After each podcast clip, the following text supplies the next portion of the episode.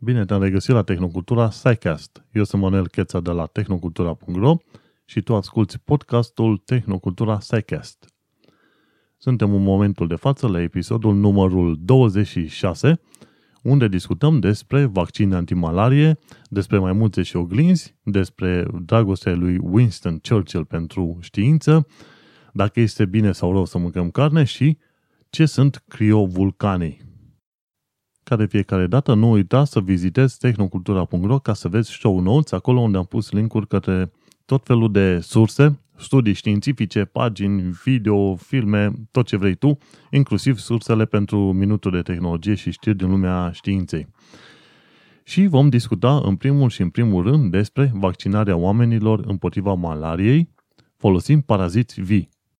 În mod normal, atunci când faci vaccinarea oamenilor, sau imunizare, cum se mai zice, te folosești de anumite, de anumite părți din paraziți sau uh, din bacterii sau din virusuri pentru a determina corpul nostru să genereze un răspuns împotriva acelei, acelui virus sau bacterie sau parazit.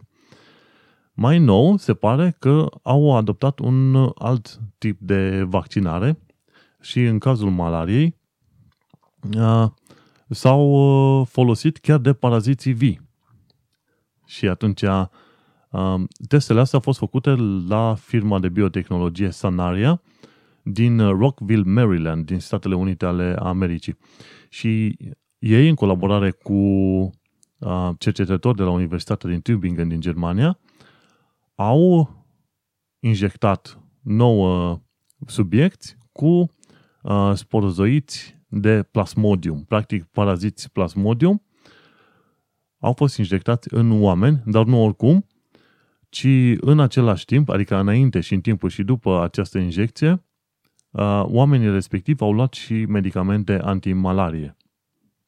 Și se numesc clorochin, pilule clorochin împotriva malariei. Și s-a descoperit că după ce au făcut uh, câteva asemenea injecții, practic uh, trei injecții la câte patru săptămâni, au descoperit că oamenii respectivi au fost uh, imunizați împotriva malariei. Ce e interesant în toată situația asta este că s-au folosit paraziți vii și care, bineînțeles, puteau să îi infecteze. Dar, dar fiindcă s-au folosit medicamente împotriva malariei, paraziții aia vii au fost uh, blocați și uciși în uh, zona ficatului și nu s-au mai putut răspândi prin, prin sânge în restul corpului să, în, să îmbolnăvească pacienții. Tocmai pentru că în același timp se foloseau și acele medicamente antimalarie. După ce au făcut testele cu cei 9 oameni, la un moment dat au uh, injectat oamenii cu malarie, dar fără, cu paraziți, dar fără a le oferi medicamente antimalarie. Iar oamenii respectivi nu s-au îmbolnăvit. Asta este o metodă, să zicem, relativ nouă prin care se face imunizarea. Pentru că, în mod normal, când faci vaccinare sau imunizare, folosești doar anumite bucăți din substanțele toxice care sunt însoțite de bacterii sau virusuri sau paraziți. Și atunci sistemul imunitar, imunitar creează deja un răspuns împotriva acelor uh, infecții. În cazul de față nu s-au folosit părți, ci s-au folosit chiar uh, paraziți vii. Inițial, experimentele făcute undeva prin 2009 uh, se foloseau de de țânțari. Practic, cei care participau la teste trebuiau să intre într-o anumită zonă sau să-și pună mâna într-o cutie în care să fie înțepați de țânțari cu malarie. După care, bineînțeles, să primească în timpul situației respective, să primească și medicamente ale antimalarie. Dar au spus că stilul ăsta de a imuniza oamenii nu este tocmai eficient și au trecut la izolarea parazitului plasmodium din uh, saliva uh, țânțarilor și au creat culturi de pure de plasmodium pe care le injectează în uh, acești oameni.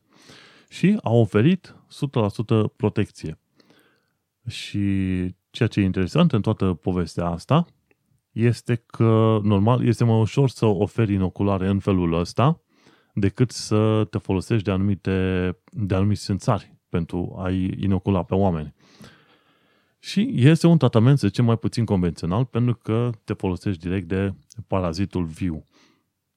E, aș putea spune că este într-adevăr o, o strategie mai nouă Deși epidemiologul Marcel Tanner de la Institutul de Sănătate din, din Elveția, de fapt de sănătate și de boli tropice din Elveția, spune că nu ar fi o strategie tocmai bună de folosit, însă este ceva, să zicem, îndrăzneț, chiar dacă este uh, util și cu o eficiență de 100%. Din testele făcute de firma aceasta numită Sanaria, rezultă că dacă se fac asemenea inoculări și măcar 90% din populația afectată primește asemenea inoculări și în același timp medicamentul antimalarie, atunci se poate crea în mod efectiv un, cum să zicem, o zonă de protecție a oamenilor.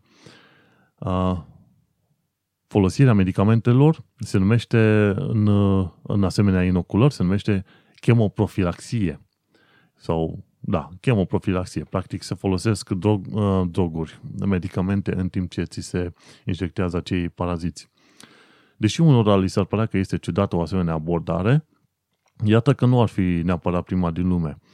În urmă cu mai bine de 1000 și ceva de ani în urmă, în zona Arabiei, se făcea un fel de inoculare împotriva a, pojarului, practic niște bețe ascuțite cu vârf, erau introduse în puroiul unor oameni bolnavi, iar cei care teoretic trebuiau să fie inoculați erau înțepați cu acele bețe infectate.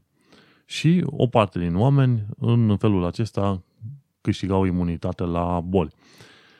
Metoda asta a fost folosită după aia de Edward Jenner ca să creeze primul vaccin modern, ca să zicem așa, în care o parte în care s-a folosit de uh, anumiți, tot așa, de anumit puroi de la vacă pentru a inocula un copil, ca mai apoi acel copil să fie protejat împotriva pojarului. Și uite că a ajuns în epoca modernă în care acum poți să folosești nu o bacterie întreagă, ci anumite substanțe sau proteine de la suprafața bacteriei pentru a crea niște vaccinuri eficiente. Așa că folosirea paraziților vii pare contraintuitivă, dar dacă folosești și chemoprofilaxie în același timp, why not? Uite că e o soluție nouă cu un uh, twist vechi. La un moment dat, uh, niște rude s-au dus în străinătate și o parte dintre ei nu și-au făcut vaccin uh, antimalarie din timp și mi s-a părut destul de ciudată treaba asta. Ne-am spus, nu vă apropiați de mine dacă veniți din concediu din Africa. Când pleci dintr-o țară în alta, în funcție de zonele pe care le schimbi, este bine să te informezi la medicul de familie sau cel puțin cu agenția de turism să vorbești cam ce fel de vaccinuri trebuie luate atunci când mergi. De obicei, când te duci în zonele tropicale, e bine să-ți iei niște vaccinuri din timp și trebuie să te gândești foarte bine, pentru că vaccinurile astea se iau cu măcar vreo șase luni de zile înainte sau câteodată cu trei luni de zile înainte. Atunci când călătorești în zone foarte diverse, din punct de vedere geografic, este bine să ai uh, pregătite și, bineînțeles, făcut și vaccin din timp, dar și medicamente potrivite. Haideți să trecem astăzi la următorul subiect, la subiectul 2 al zilei, și anume este vorba de faptul că maimuțele reușesc să se recunoască în oglindă. În mod normal, maimuțele resus, când sunt puse în fața unei oglinzi, nu știu cum să reacționeze. Se pare că elefanții și alte animale uh, cum ar fi delfinii, uh, urangutanii, pot să se recunoască în, uh, în oglindă, însă nu mai muțele astea resus, micuțe. Și atunci, cercetători din China s-au gândit să facă alte tipuri de experimente prin care să-și dea seama dacă uh, maimuțele astea ar putea fi măcar învățate să folosească oglinda. Și este un caz clasic în care, la un moment dat, tu faci un experiment așteptându-te ca animalul să aibă anumite caracteristici umane și, în schimb, animalul respectiv ar putea avea foarte bine o anumită inteligență, dar tu trebuie să-și înveți animalul ăla să folosească tool Ca și cum ar fi acum să vină la un moment dat un, un clan de extraterestri, îți dau un cub invizibil în mână și cubul ăla trebuie rotit numai într-un anumit mod ca mai apoi să-ți arate conținutul. Și dacă nimeni nu spune ce să faci, tu dai de, te lovești de ceva invizibil și nu știi ce să faci cu ăla. Și la fel și cu mai mulțele astea, săracele. Le punem în fața unei oglinzi, Dar dacă nu erau învățate ce face acea oglindă, acel instrument, bineînțeles că nu făceau niciun fel de lucru cu, cu el. Și atunci ce s-a întâmplat? Că testul ăsta este un test numit Mirror Self-Recognition Test. Adică un test de uh, recunoaștere proprie în uh, oglindă. Și teoretic este un fel de test dat pentru a face o diferență între animalele inteligente și cele mai puțin inteligente. Că se presupune că alea ceva mai inteligente știu să facă diferența între mine, în eu, eu însumi, mine și restul planetei. Practic au o, au o conștiință de sine. O conștiință de sine. Și atunci, testele astea ar trebui să arate cât de inteligent e un animal sau altul, dar nu au fost întotdeauna gândite cum trebuie, cum ar fi cazul oglinzii. Câteodată trebuie să vină cu niște instrucțiuni de folosire. Și atunci s-au uitat că testele astea nu erau tocmai cel mai bine făcute și s-au gândit că ar fi bine să facă alte teste. Și cercetători de la, din China, printre care cel care a condus studiul Mu Ming Pu, neurolog la Institutul din Shanghai pentru Științe Biologice din China, uh, s-a gândit să facă un alt test. Și el zice la un moment dat, ar trebui să fie uh, o, o oarece tranziție de la folosirea oglinzii până la recunoașterea uh, de sine. Și atunci Apu și colegii lui au luat uh, trei uh, maimuțe resus și le-au învățat cum să folosească oglinda. Fiecare maimuță a fost pusă într-un, uh, a fost uh, pusă într-un scaun în fața unei oglinzi și cercetătorii au uh, luminat cu un laser roșu diferite zone din, din apropierea maimuței. Când maimuța atingea zona respectivă, punctul la roșu, atunci primea ceva de mâncare. Câteodată puteau vedea acele puncte numai dacă se foloseau de oglindă. Și maimuțele au trebuit să învețe că mâna din oglindă este de fapt mâna, este mâna lor. Și atunci a trebuit să învețe cum să o controleze uitându-se prin oglindă. Și tocmai asta este, a fost și cheia esențială a studiului. Alte maimuțe care au fost folosite pe post de control și care n-au fost învățate cum să folosească oglinda, n-au știut să urmărească punctul la laser.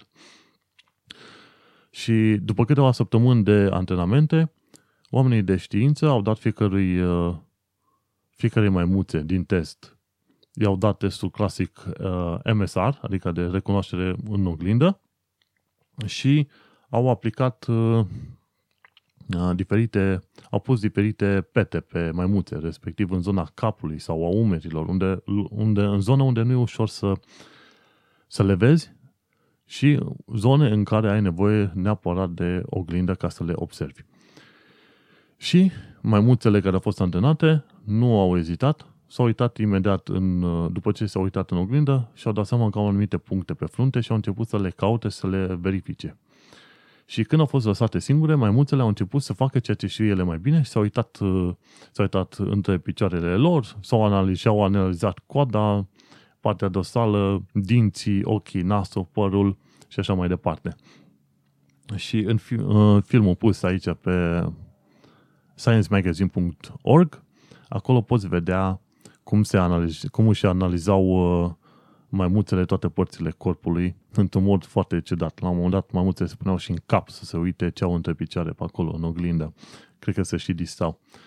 Și uite cum un test care a fost creat, să zicem, un mod specific pentru oameni și a plecat în mod greșit animalelor, ar fi spus că maimuțele astea sunt proaste. Când, de fapt, tu ar fi trebuit să vii cu niște, să zicem, instrucțiuni de folosire. Și uite-te că în felul ăsta în cadrul uh, listei de animale care știu să se recunoască în oglindă, au fost adăugate și au fost adăugate și mai multele resus. E ca și cum ai spune unui elefant, du-te și urcă-te pe copac și dansează lambada pe acolo, nu? Dacă tu pe elefantul ăla nu-l înveți cum să urce în copac, la un moment dat o să zici că elefantul ăla e prost. Nu că, într-adevăr, nu ar avea inteligență sau, să zicem, uh, capacitate fizică să facă ceva.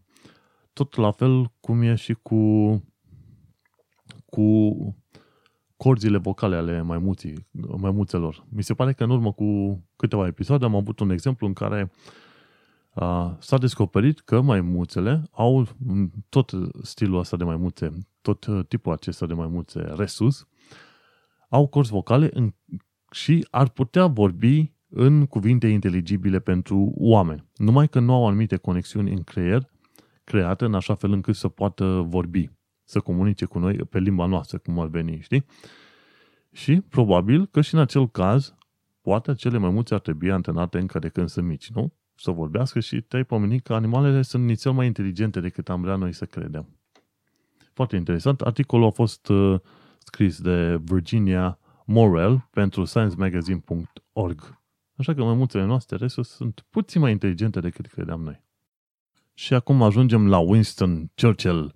Cei de la Nature.com au, uh, Nature.com au, uh, au uh, scris un articol destul de lunguieț legat de Churchill și despre modul în care vedea el știința. Cel mai probabil ei au scos la iveală chestia asta cu Churchill pentru că Trump, de exemplu, din, Marea, din Statele Unite ale Americii, este nu neapărat să zicem profund antiștiințific, ci doar că atacă anumite subiecte care sunt bine stabilite, cum ar fi vaccinurile și schimbările climatice, le atacă și le consideră ca fiind niște mituri, ceea ce este un lucru cât se poate de fals. Prin comparație, Churchill, într-adevăr, dădea crezare științei mai bine decât o face vestitul Trump din zilele noastre.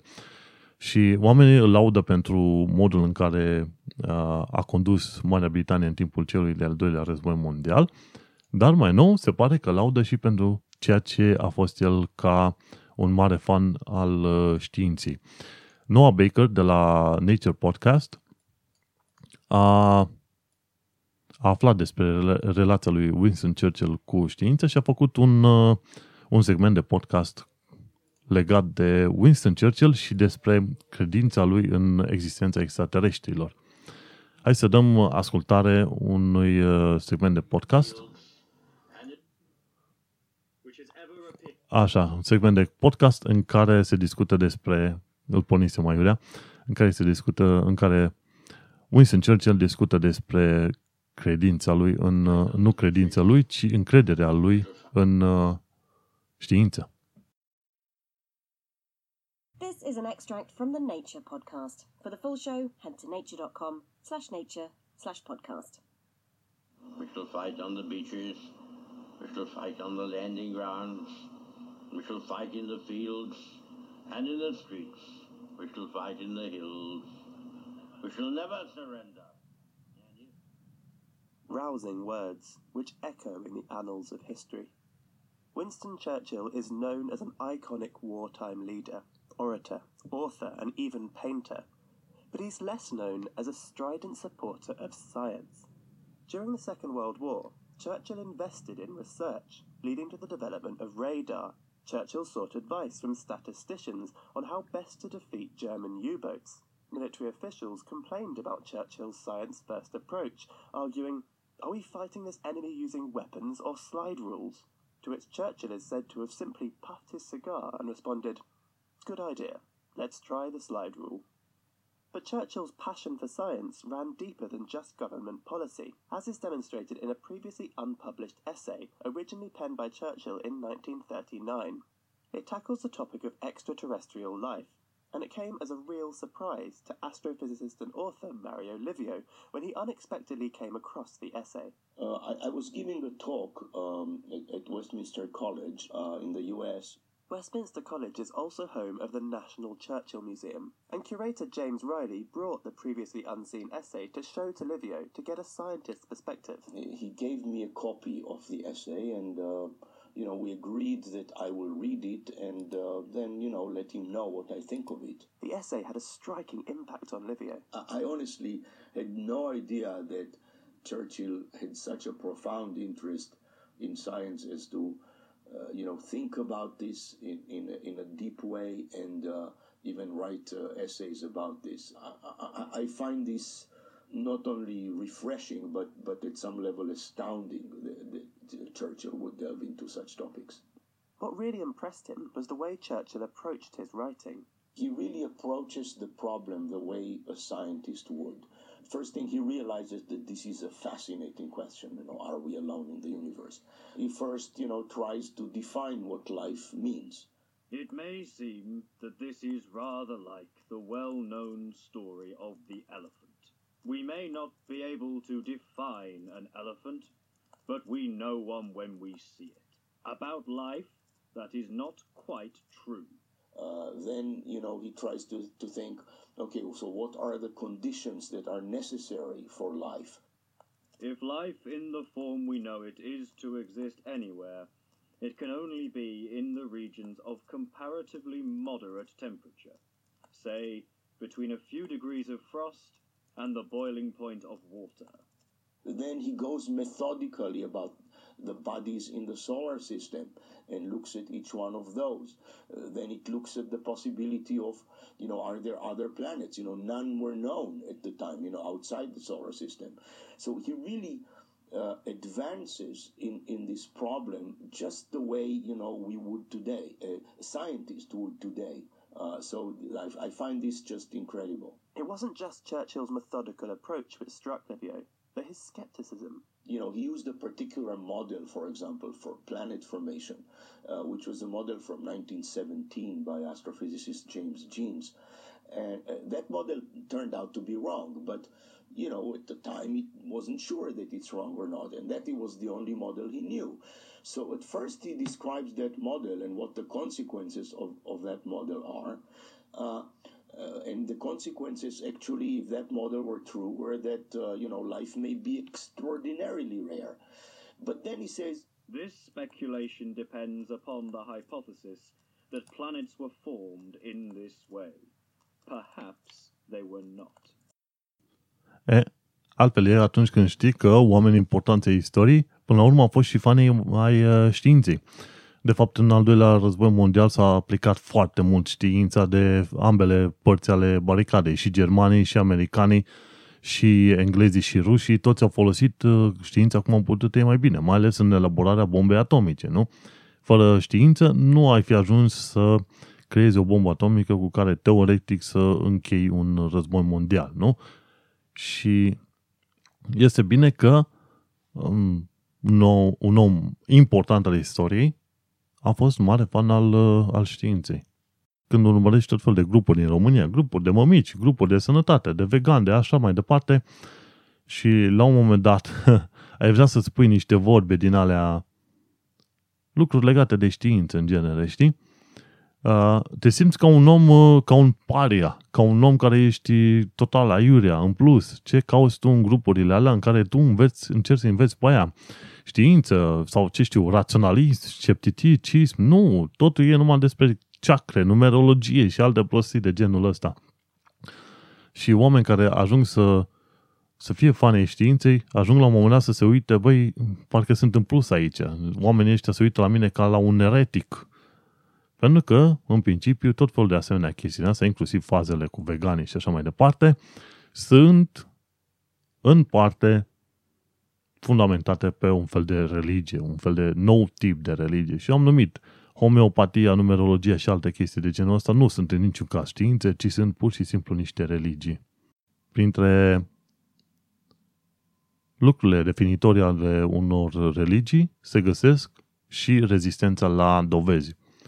Orice fel de enunț făcut de religia respectivă, dacă aduci un contraargument științific, cei care sunt adepții religiei pur și simplu consideră contraargumentul respectiv drept o minciună, un nimic, o făcătură și ei mai mult își întăresc uh, încrederea în ceea ce credi, orice ar fi, conspirații, veganism și alte chestii de genul ăsta.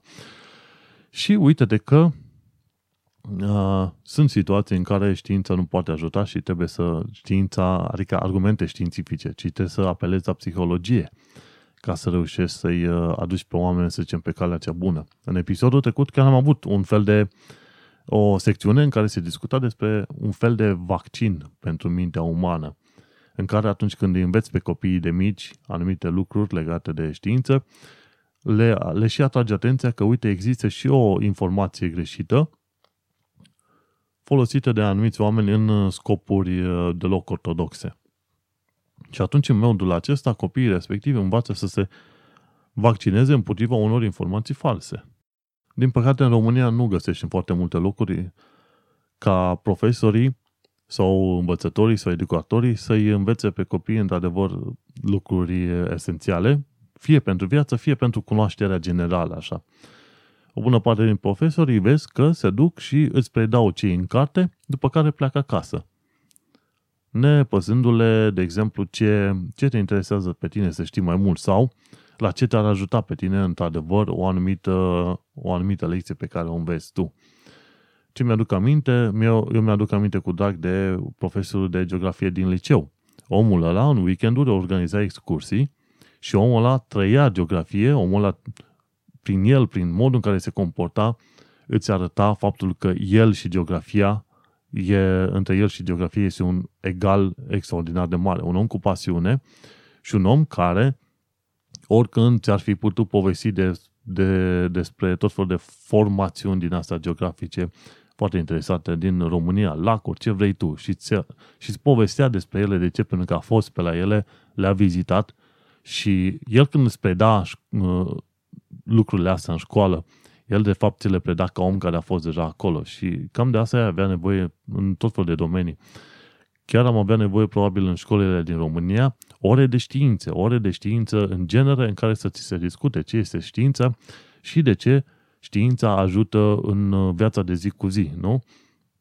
La un moment dat am fost invitat ca speaker la, la Coresi Shopping Mall în Brașov să discutăm puțin despre umanism și știință și care este rolul științei în umanism în genere, uh, în a crea, să zicem, un reper etic sau moral fără uh, necesitatea religiei. Cu alte cuvinte, poți avea oameni morali fără să trebuiască să existe Biblia care să spună ce înseamnă să fii moral. Și cam uh, astea sunt fundamentele umanismului. Să știi să te porți frumos cu oameni, să ai grijă de oamenii din jurul tău, fără să ai nevoie de o religie care să spună treburile astea. Și când am discutat la un moment dat despre, despre televizoare și telefoane, le-am spus, zic, uite că televizoarele și telefoanele au fost aduse în brațele noastre de către știință. Și la un moment dat un grup de tinerei din spate început să râdă, ha, știința mi-a adus mie televizorul. Ha, și că m-am uitat, zic, îmi venea să intru, să intru în pământ, zic, măi, cum, cum poți să te folosești de un anumit lucru după care să zici nu, e imposibil ca știința să fi generat acel lucru. Bun. Dacă știința nu l-a generat, cine l-a generat? Zânele care au stat undeva în păpușoi, ascunse undeva în fundul Moldovei, după ce au băut vreo șapte litri de, de vin, ele au făcut uh, acele televizoare și acele telefoane mobile. Nu există niște fundamente științifice care au dus la crearea dispozitivelor respective. Ei, și uite, așa avem nevoie de oameni și profesori care să învețe pe copii dragostea față de știință și, de fapt, nu neapărat dragostea față de știință, ci cum ar veni dragostea față de adevăr și față de uh, cunoaștere în genere, știi? Atâta, nu se Două lucruri, adevăr și cunoaștere în genere. Dar să trecem mai departe de la Winston Churchill, să lăsăm în pace. Felicitări pentru că el a fost un exponent al științei și a folosit știința în uh, în lupta lui împotriva germanilor. Mergem mai departe la podcastul gastropod.com. Gastropod.com este făcut de către două domnișoare foarte inteligente care a, tratează o serie de subiecte din lumea culinară din punct de vedere științific. Și în discuțiile pe care le-au avut chiar în ultimul episod s-a discutat despre a, mâncarea de carne și veganismul și dacă este bun sau nu. Podcastul gastropod.com este făcut de către Cynthia Graber și Nicola Twiley. Twiley, pardon. Cynthia Graber și Nicola Twiley. Și ele fac câte un episod odată la două, la două săptămâni și tot ceea ce vor să facă ele este să intervieveze oameni și se întrebe legat de anumite subiecte din lumea culinară. Cynthia Graber este jurnalist, iar uh, Iar uh, uh, Nicola Twaley ea scrie despre alimente în genere și despre modul în care sunt ambalate și așa mai departe. Și ele tratează într-un mod foarte organizat situația asta legată de a mânca sau a nu mânca carne. Și la, la un moment dat au făcut interviuri, mi se pare că vreo 5 sau 6 oameni. Și ca să descopere că subiectul acesta de a mânca sau nu mânca carne sau dacă are subiecte sau nu uh, sub, are substrat moral sau nu, este destul de îndelungat. Și în episodul despre mâncarea cărnii au vorbit despre istoria destul de întortocheată a diferitelor uh, afirmații legate de veganism, de vegani și de carne. Și ci că idealul unei diete non-violente, practic, în care nu omori animal să mănânci, este, este găsit chiar în originea multor religii, știi? Și inclusiv în hinduism, budism, jainism, jainism, sau cum îi mai zice, au un concept numit ahimsa sau uh, non-violență targetată împotriva lucrurilor vii. Uh, deși hindușii și budiștii, în mod normal, nu sunt uh, în mod necesar vegetariani. Și au vorbit cu, ele au vorbit cu, de exemplu, cu Colin Spencer și cu Giant Purvi Shah. Și după aia am mai vorbit și cu teologul Joe N. Davidson, pentru a înțelege de, un, de unde au originat aceste credințe în care, uh, în cadrul budismului și hinduismului și jainismului, nu este bine să omori uh, lucruri vii. Interesant lucru, uh, dacă e să te uiți din punct de vedere al definiției de viu, și plantele sunt vii. Și atunci nimerești într-o, într-o situație paradoxală în care ar trebui să mănânci, de exemplu, pământ dacă nu vrei să omori lucruri vii.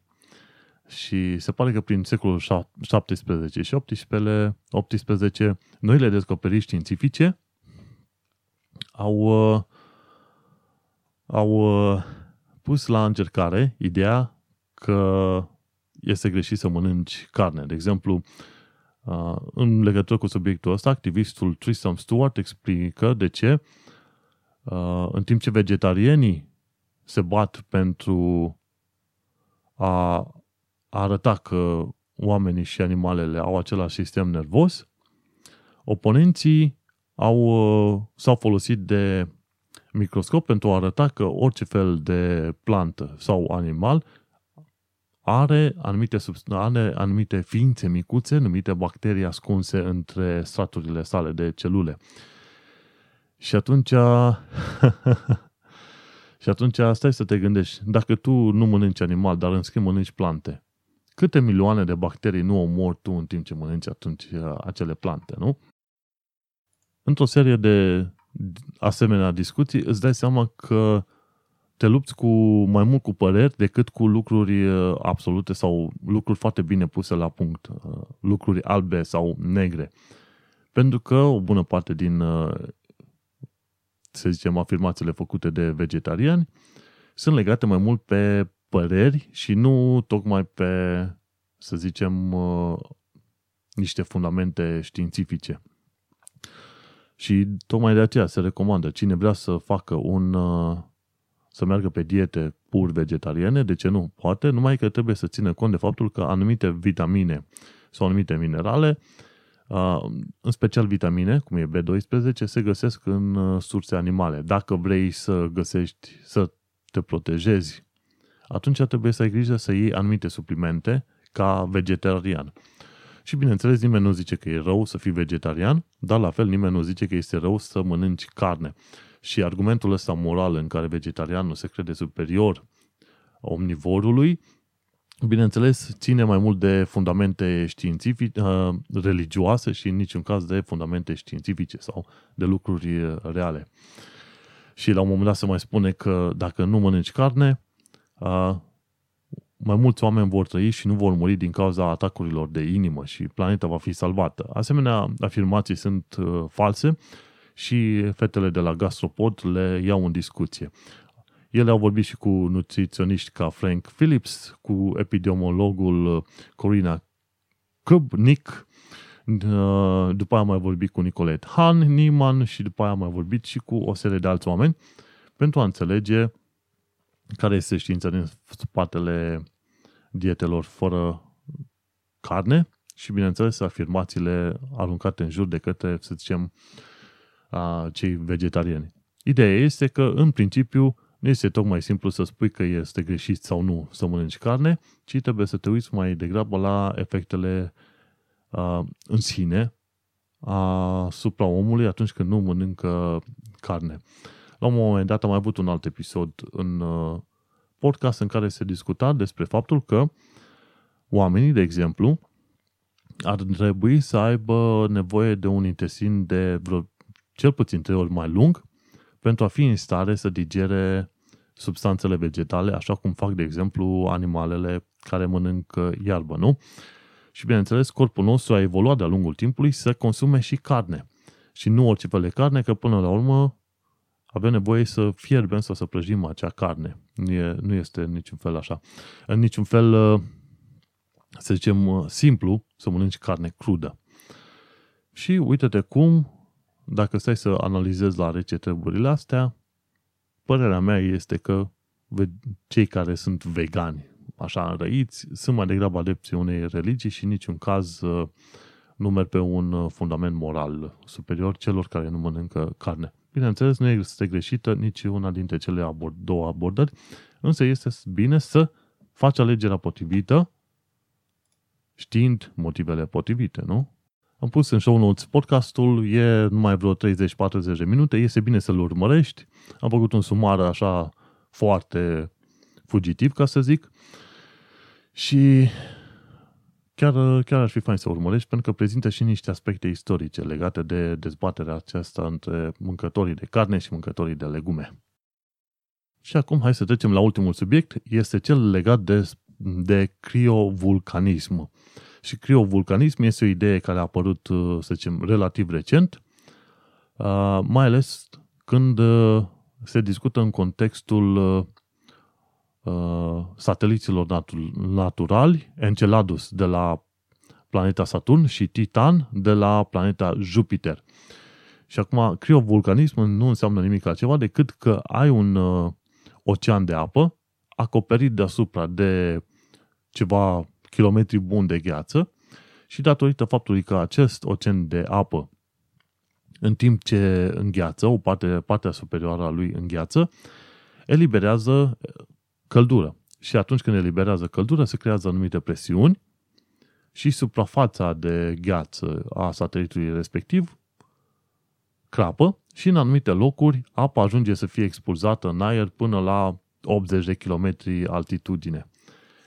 Un lucru care s-a descoperit inclusiv cu uh, satelitul Enceladus al planetei Saturn. S-a descoperit că în uh, emisfera sudică există un ocean adânc de câteva sute de kilometri, ascuns sub o crustă de gheață de vreo 110 km a grosime. Enorm de mult, enorm de mult. Practic, uh, Enceladus, care este un satelit undeva de mărimea lunii, puțin mai mic, ar, uh, ar avea acolo mai multă apă decât avem noi pe planeta noastră. Foarte interesant lucru. Și Uh, treaba asta s-a descoperit când uh, diferite sonde au trecut prin zona Enceladus și au nimerit în uh, timpul, în zona unor gaizere, ce s-a crezut inițial, unor gaizere NASA de apă și de fapt s-au descoperit că într-adevăr ai de-a face cu un fenomen numit criovulcanism. Și asemenea vulcanismului normal de pe Terra, unde magma iese la suprafață sub formă de, de lavă și sub formă de fum și așa mai departe, în același mod, apa de sub crusta de gheață iese la suprafață în, cam, în, cam în aceeași manieră. În mod normal, ca așa ceva să fie posibil, tu ai avea nevoie de un aport de energie. Și uite că aportul ăla de energie vine tocmai din anumite procese fizice pe care, sincer, nu, nu le prea înveță la școală. De exemplu, ce se întâmplă atunci când apa îngheață? În mod normal, ai apa în, în stare lichidă și când apa este într-o stare lichidă, știi că moleculele de apă fug de năbune de colo-colo, undeva mi se pare cu vreo 500 de metri pe secundă, din o parte în alta, și își schimbă foarte repede unele cu altele diferitele legături de hidrogen. Tocmai, uh, tocmai din această cauză, tocmai din cauza legăturilor de hidrogen, care se creează între diferitele molecule de apă, la un moment dat o să observ că apa are o culoare puțin albăstrie. Bun. Și, dar fiindcă există mișcarea asta haotică, enormă, în uh, cadrul apei lichide, bineînțeles, ai acolo destul de multă energie.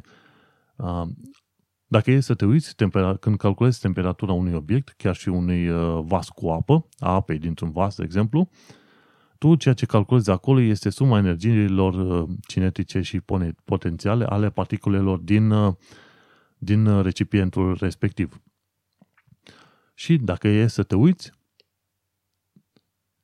suma energiilor cinetice și potențiale din apă lichidă este mai mare decât suma energiilor din gheață. De ce? Pentru că în gheață tu deja moleculele respective nu mai au uh, deplasările libere pe care le mai au în lichid.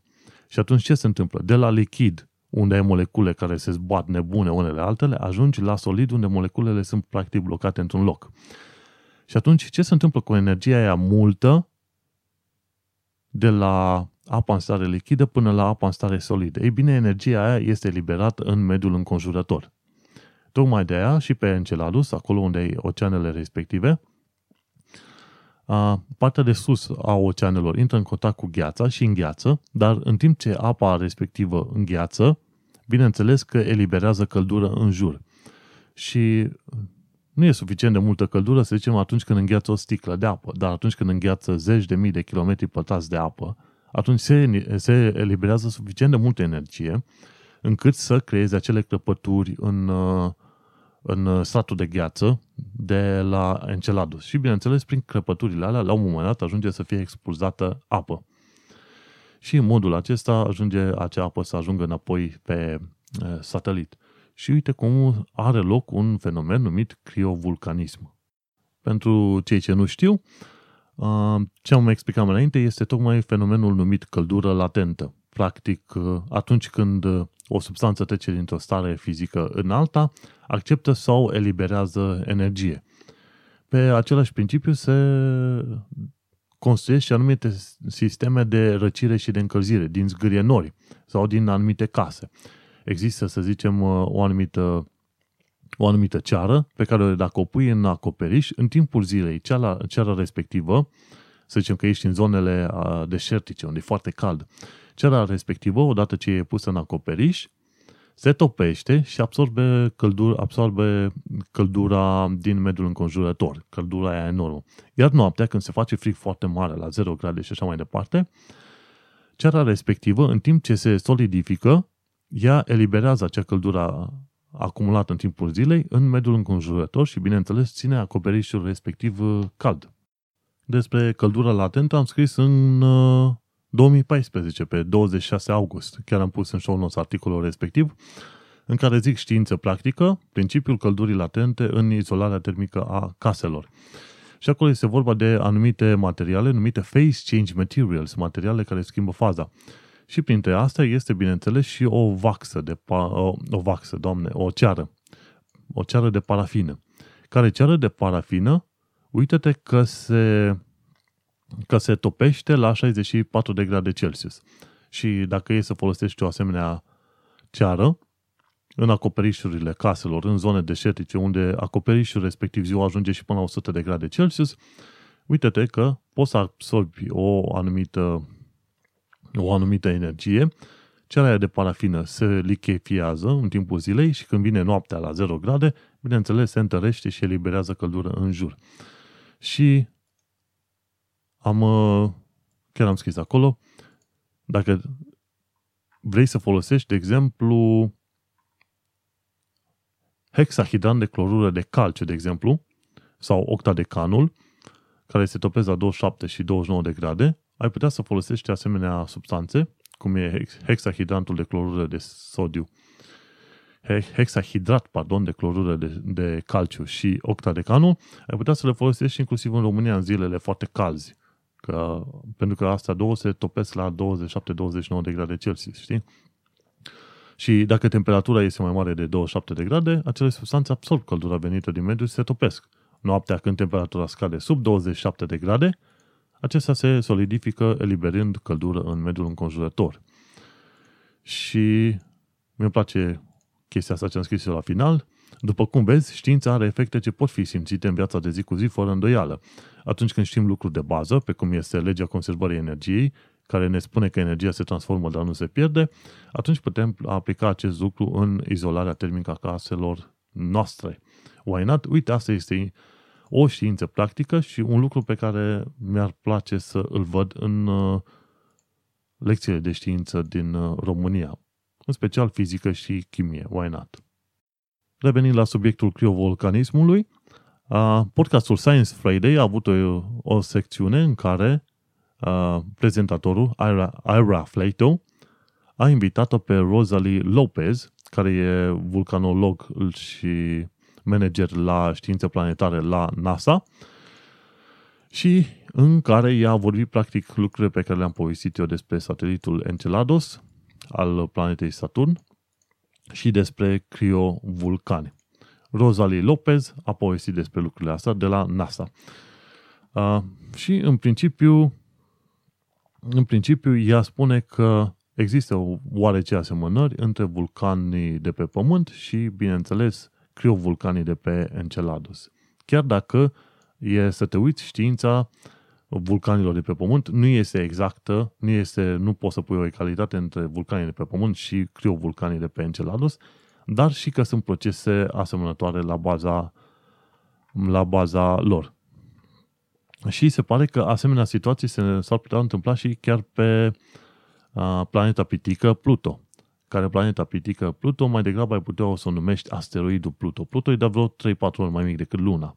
Deci nu ai putea să numești planetă pe cât ai putea să numești asteroid. Bineînțeles, ne întoarcem la ideea la subiectul criovulcanismului și de ce ne-ar interesa să tragem o paralelă cu, vulcanele, cu vulcanii de pe Pământ. Ei bine, pe noi ne interesează să știm fenomenul ăsta, pentru că acolo unde este apă, sunt șanse mari să existe și viață. Și dacă în 10, 20, 50 de ani de zile hotărâm să trimitem misiuni umane către Enceladus, atunci este important să știm acest fenomen și să știm modul în care am putea ajunge la acea apă, că mai apoi, cine știe, să folosim și apa și gheața de pe Enceladus ca pe post de combustibil pentru viitoarele misiuni care se duc mai departe de Saturn și Jupiter și așa mai departe. Și uite că, învățând lucruri de pe Pământ și procesele de zi cu zi de pe Pământ, putem uh, afla mult mai multe și despre planetele și sateliții din Universul înconjurător. Și cam atât despre subiectele de astăzi. Sper că ai mai învățat și tu puțin câte ceva despre moduri în care se pot, uh, poate face vaccinarea, cum putem ajuta animalele să înțeleagă ceea ce văd în oglindă, dacă este greșit să mănânci carne și despre criovulcanism. Mergem mai departe să ajungem la minutul de tehnologie. Avem foarte multe știri, dar n-am să trec decât prin unele din toate știrile astea. Și iată că cei de la NCIX Tech Tips ne anunță faptul că noul procesor AMD Ryzen este pe, pe cale de a fi, să zicem, uh, lansat. Și teoretic, din tot felul de specs care le văd uh, vehiculate pe internet, Ryzen ar trebui să fie chiar mai bun decât Intel i7 uh, 7700K. Acum vedem uh, când o să mai treacă, să zicem, câteva luni de zile și când Jace 2 Cents și Paul's Hardware, două canale de YouTube, vor face video în care vor pune cele două procesoare cap la cap și le vor uh, pune la test. Deocamdată, din punct de vedere al specificațiilor, AMD Ryzen procesor pare a fi ceva bun. De la canalul de YouTube Ahoy aflăm istoria mitralierei M60 și utilizarea ei în jocurile video. Ahoy este un canal foarte interesant, interesant care trece prin istoria diverselor arme folosite în jocurile video. Și e practic și o lecție de istorie, dar este și o lecție de istorie a jocurilor video. Două lecții de istorie în același timp. Foarte interesant, cei de la Science Alert ne anunță că Dubai va crea prima flotă de taxiuri aeriene în câteva luni de zile. Practic, un fel de drone supradimensionale în care vei avea oameni care pot fi duși de acolo-acolo prin Dubai. Foarte interesant. De exemplu, un alt lucru care mi s-a părut foarte bun, cei de la Linus Tech Tips uh, s-au pus să facă anumite teste și respectiv de curând au verificat dacă plăcile metalice din spatele plăcilor video ajută la disiparea căldurii și răspunsul este nu. Plăcile video mai noi au pe spatele lor, au pe o parte ventilatoare și pe cealaltă parte au o placă metalică pe care pun o insignă sau ceva. Și sunt unii producători care spun că acele plăci metalice ajută la disiparea căldurii generată de către GPU, GPU-ul plăcii video. Ceea ce este fals, pentru că nu ajută la disiparea căldurii, ci sunt puse acolo în scop decorativ. Asta ca să știi și tu. Cei de la TechQuickie au pus o întrebare foarte bună. Sunt PC-urile desktop pe moarte? Nu. Low-end users au mers pe, au, au lăsat calculatoarele desktop acasă, adică nu le-au mai cumpărat, pardon, și s-au orientat către tablete, laptopuri și telefoane mobile. Dar gamerii și cei care au nevoie de putere de procesare mare încă țin industria la niveluri bune, practic. Încă se cumpără pe bandă rulantă. Așa că desktop PCs nu s-au, nu s-au pierdut, însă s-au metamorfozat mai mult în chestii de gaming și de performance. Și la Engineering Explained aflăm, de exemplu, cum poate ajunge un autoturism Tesla la 90 de km pe oră în 2,28 de secunde. Și, în mod normal, ca să reușești să ajungi la o asemenea viteză, uh, ajungi la un calcul foarte interesant în care vezi că coeficientul de frecare ajunge la 1,45. Din fizică, noi știm că atunci când un obiect este uh, tras de exemplu, ai o cutie, o tragi pe stradă la viteză constantă, coeficientul de frecare este între 0 și 1, dar niciodată nu depășește 1. Ei, bine, uite că în lumea ingineriei, atunci când faci anumite calcule, descoperi că coeficientul de frecare poate fi mai mare de 1, mai ales când ești în situație, de exemplu, uh, cauciuc pe cauciuc. Ai 1,6 sau ceva de genul ăsta. Și nu uita să verifici și video respectiv și calculele care s-au făcut sunt făcute de către un inginer. Mergem mai departe la știri din lumea științei.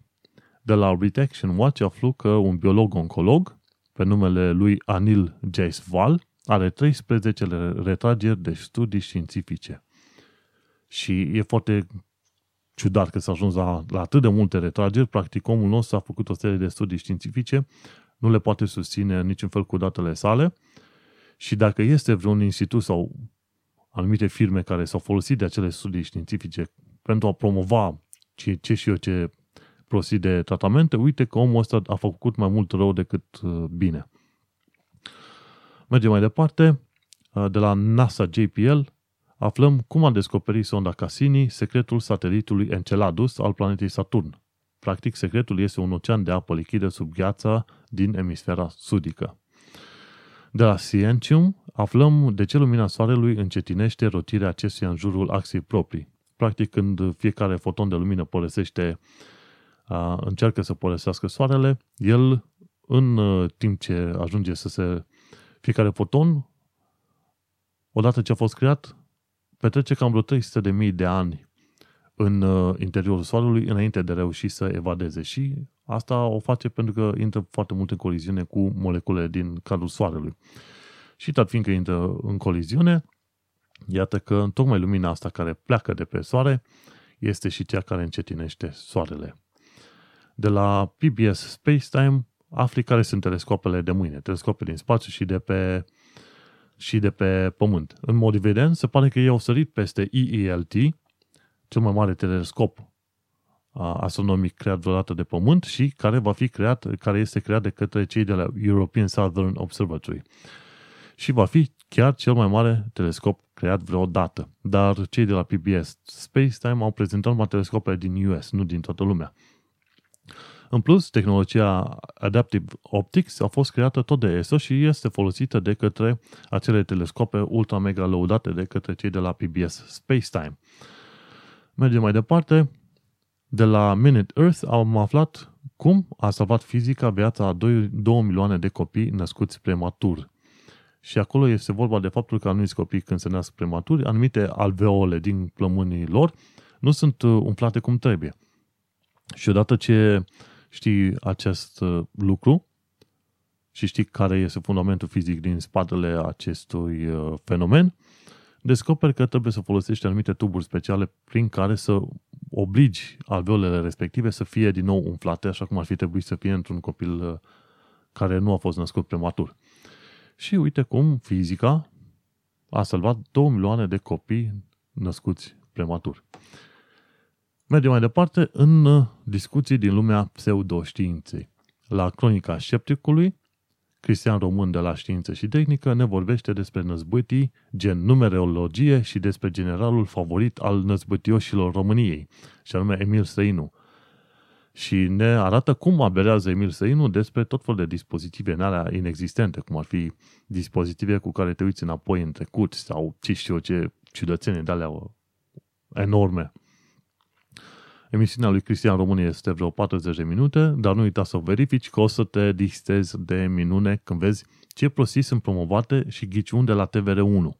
Unde la TVR1 numerologia este promovată nu ca o religie, ci ca o știință exactă și tot felul de năzbâtii ordinare promovate de Emil Străinu sunt luate ca fiind uh, niște lucruri, să zicem, absolut uh, clare și pozitive. La un moment dat se discuta despre dispozitivul ăla care vezi înapoi în timp. Și de aia nu mai avem noi dispozitivul ăla acum, pentru că a fost rupt în șapte bucăți și trimis în șapte locuri de pe planeta asta ca să nu mai fie construit ever. Bineînțeles, ca orice fel de teorii din astea ale conspirațiilor, are și un ending care să spună practic că n-ai cum să demonstrezi că ceea ce a zis el este fals. Și atunci, asemenea situații, îți dai seama de ce sunt profund antiștiințifice. Și mergem mai departe la secțiunea de bonus. De exemplu, de la Ark Space aflăm că în insulele Bahamas sunt porci înotători. Se pare că de-a lungul secolelor oamenii au adus porci în zona aia ca să-i mănânce și unii au scăpat și s-au mulțit. Și acum porcii respectivi sunt liberi și înnoată cum vor ei mai bine. În de la PBS Infinite Series aflăm matematica computerelor cuantice. Și acolo e o explicație scurtă de vreo 10 minute, foarte faină, în care descoperi de ce computerele cuantice ar putea să rezolve anumite probleme specifice în, în numai câteva minute, timp în care, și dacă e să faci comparația, aceleași probleme specifice ar putea fi rezolvate de către computere clasice în mii sau milioane de ani.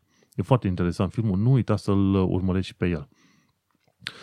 Mergem mai departe, la iLecture Online ne explică ce sunt undele gravitaționale. Practic atunci când e o masă de mărimea Soarelui și o miști repede dintr-o parte în alta, cu o frecvență de 50 de Hz, vei putea descoperi că se creează un fel de undă în spațiu-timp care se propagă în jurul, bineînțeles cu viteza luminii, și care la un moment dat uh, va putea fi detectată de către detectorul LIGO ca fiind o modificare a spațiu-timpului de un, uh, un picometru. E foarte, foarte, foarte mic.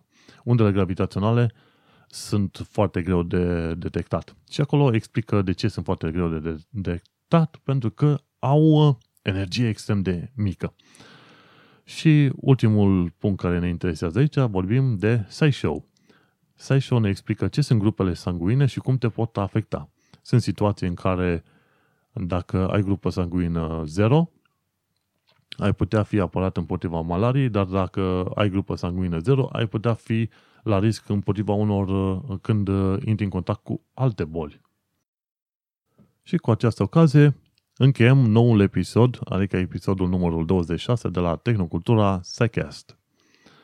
Am discutat puțin despre criovulcanism, despre vaccinare de rit nou în, împotriva malariei, despre maimuțe din oglinzi și așa mai departe. Uh, Nu uita să verifici show notes, am acolo surse, am zeci de surse către subiectele pe care le-am discutat. Dacă ai sfaturi, sugestii, why not, trimite-le.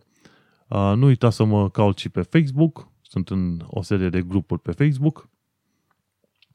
Orice sfaturi, reclamații și așa mai departe, știi unde să le trimiți.